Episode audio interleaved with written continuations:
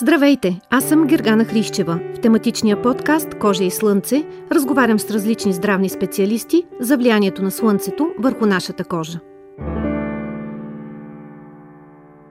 Доцент Броштилова, вие сте специалист по дерматовенерология и хистопатология във Военно-медицинска академия. Аз съм днес във вашия кабинет. Ще си говорим в шестия епизод на подкаст Кожа и слънце, при кои болести хората трябва да се предпазват от слънцето, от неговото вредно въздействие. Може ли малко повече в началото да ми разкажете от кога сте във Военно-медицинска академия? За мен е наистина чест, че ни гостувате днес. Ще направим всичко възможно, за да представим както клиниката, така и нашите достижения, защото надявам се те не са малки и ще бъдат оценени оценени по достоинство. Аз съм специалист по дерматовенерология от 2006 година. В 2008 година защитих международна диплома по дерматохистопатология в Европейската комисия по медицина. Така че това е на практика международно сертифицираната дерматохистопатология, която представлява допълнителна квалификация към дерматологичната специалност. Това на практика е микроскопската диагностика, която лежи в основата на на цялата дерматология, защото само единствено клиниката много често е инсуфициентна, тя не може да даде яснота и самото изковаване на диагнозата се основава на биопсична проба, която бива вече по специфичен начин процесирана и на базата на различни белези, които се установяват в този биопсичен материал, се поставя правилната диагноза. Ние сме от голяма полза за нашите колеги клиницистите. Това все още, за съжаление, не е съвсем добре регулирано в нашата страна. До момента се изисква реално около 6 месеца допълнителна квалификация в лаборатория по дерматопатология. Такава има в Александровска болница и тук при нас военна болница, за да може колега, който вече е специализирал дерматология или патология, да получи тази допълнителна експертиза. Аз лично съм защитила европейска диплома, което ще рече, че изискването беше да работя около година в сертифицирани в Европа лаборатории, така че реално в град, преди това и в Штатите съм имала специализация. Като специално се отнася предимно при пациенти с какви заболявания дерматологични? Така, всички дерматологични състояния подлежат на биопсична проба. Но разбира се, тези, които са ясни и точни клинично, те не са задължително да бъдат биопсирани. Така че тук коментираме клинични казуси, коментираме различни екземи. В нашата страна псориази задължително също трябва да се биопсира биопсира и а, хистологично да се верифицира. Тънкостите са съединително тъкани заболявания, естествено тумори, други инфламаторни дерматози.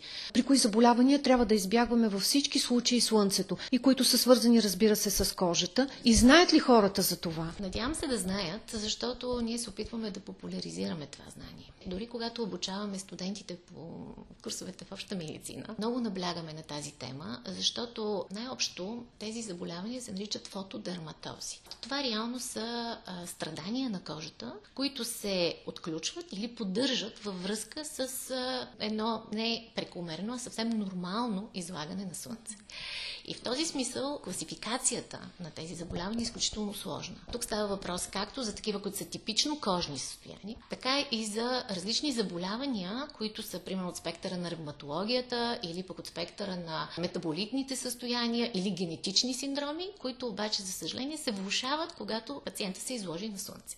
И в този смисъл, ако започнем с, с генетичните синдроми, да. на първо място, може би най-популярна е ксеродерма пигментозум, която и в литературното пространство и доста често се и филмира различни сюжети от този характер, защото това са хора, които имат проблем в репарацията на ДНК. Т.е. когато се възпроизвеждат клетките, те не могат да бъдат открити достатъчно адекватно като дефекти. Тези дефекти също се възпроизвеждат. Подобни пациенти не могат изобщо да се излагат на слънце, защото риска да получат различни кожни тумори е огромен. И за съжаление, още в ранната детска възраст, между 8-9 годишна възраст, започват да се проявяват първите подобни симптоми на епидемия дермални кожни тумори, в последствие вече, за съжаление, и меланоми могат да се развият, така че е много скъсена продължителността на живота и това са хората, които ги описват като хора вампири и тези, които не могат въобще да се появят дори на заре слънце или пък когато изгрява слънцето, т.е. хора, които трябва цял живот да останат ограничени само в пространството, едва ли не на своята тъмна стая. Има ли а, такива пациенти у нас в България?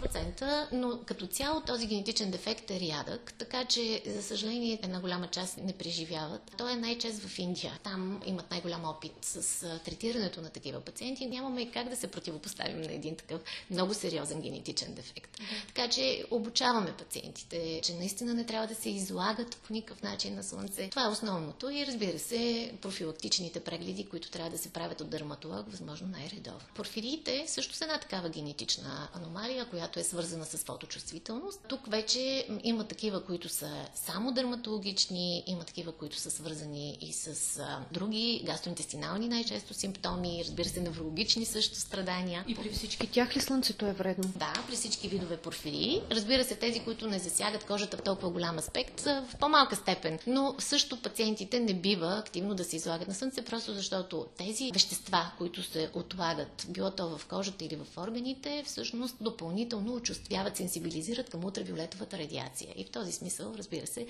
хора, които са носители на подобен тип генетични дефекти, биха могли да бъдат уязвени от ултравиолетовата а, светлина. Може да се достигне до някакъв вид тумори. Да, това е основното, но всъщност това с което се отключва заболяването са много голяма чувствителност на кожата, много бързо тя се зачервява и започва да се образуват мехурчета. Точно както при едно изгаряне. Фотоекспонираните зони, т.е. тези, които са изложени на слънчевото въздействие. Иначе трябва все пак да, да коментираме и факта, че доста хора си причиняват подобен тип промени, защото а, всъщност имаме състояния, в които порфирини могат да се натрупат, примерно при увреждания на черния дроб, да кажем. Това са вече придобитите подобен тип симптоматики и в този смисъл порфирия кутанея тарда.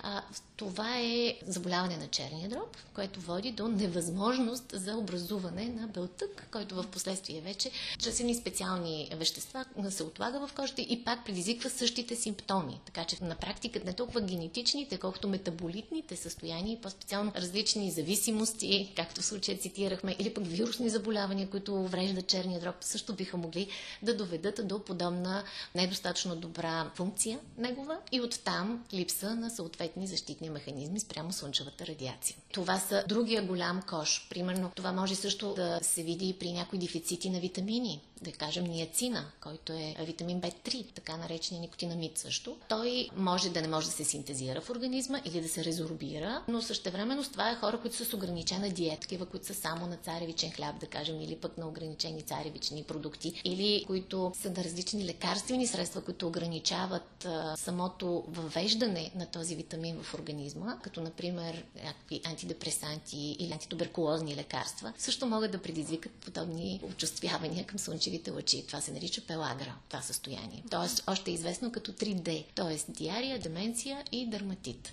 Но всъщност, реално става въпрос за, от гледна точка на дерматологията, за един зачервяване, еритем, който се появява около шията, също така чувствителност на гърба на дланите, която също става много зачервена и лесна на разяждане, т.е. лесно ранима кожа. Това са състояния, които понякога нашето напрегнато ежедневие или поради факта, че се налага в това коморбидно време да приемаме много лекарства, да. реално си предизвикваме. Тоест, тези пациенти, за съжаление, много често не биват и предупредени за възможните странични ефекти на лекарствата. Други заболявания има интересни. Казахте ревматоидните. Съединително-тъканите заболявания. Те вече са другата голяма група и може би най-популярната, защото хората много се страхуват, когато става въпрос за диагноза като лупус, да кажем, или склеродермия. Трябва да ви призная, че на нас ни отнема огромен ресурс, нас дерматолозите, да общуваме с пациенти, при които е поставена диагноза лупус, но само в нейната кожна форма. Защото всъщност съединително-тъканите заболявания са един много голям спектър, който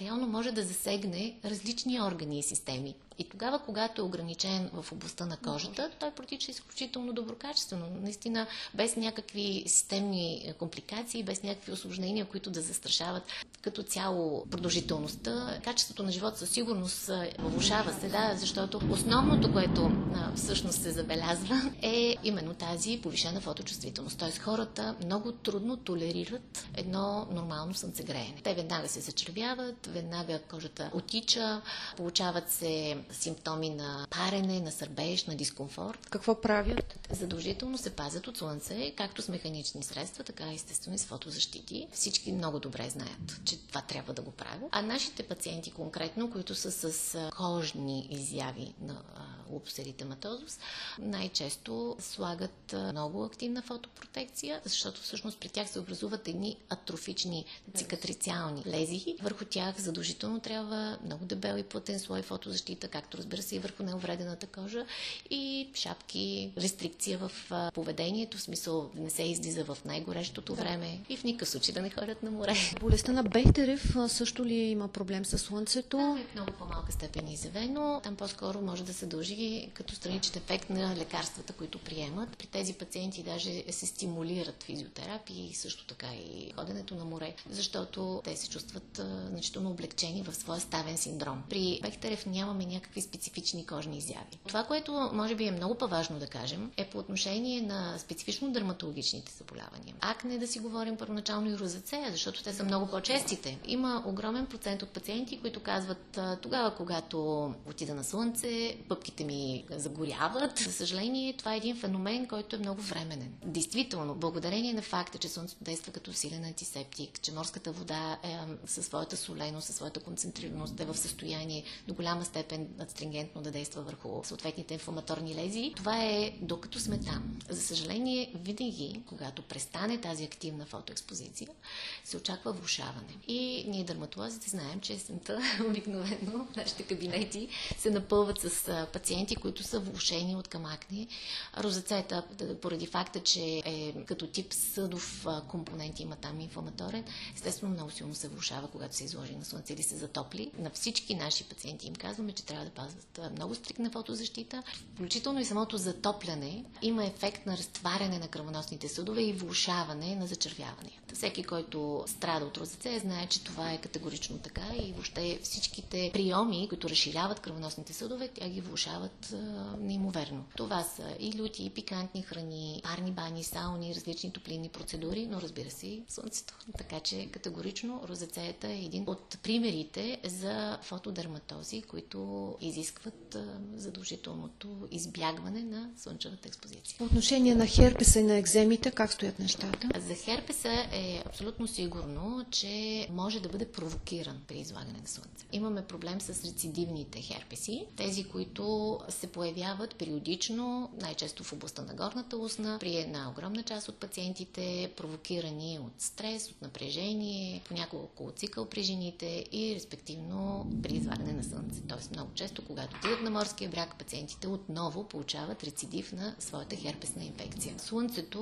в този смисъл е фактор, който може да провокира, но пък също времено с това той не влушава самото протичане. Няма как да се предпазим, защото не знаем в какъв момент, кога може да възникне. Рутината фотозащита е задължителна, но това по никакъв начин не гарантира, че ще успеем да се предпазим от един начеващ рецидив. Що се отнася до екземите, трябва да ги разграничим, защото а, реално екзема или дерматит всъщност е един огромен кош от различни състояния на възпаление на най-горния слой на кожата. Това, което трябва задължително да разграничим е, че има случаи на екзема, които се повлияват много добре от слънчевото краене, като примерно атопичния дерматит.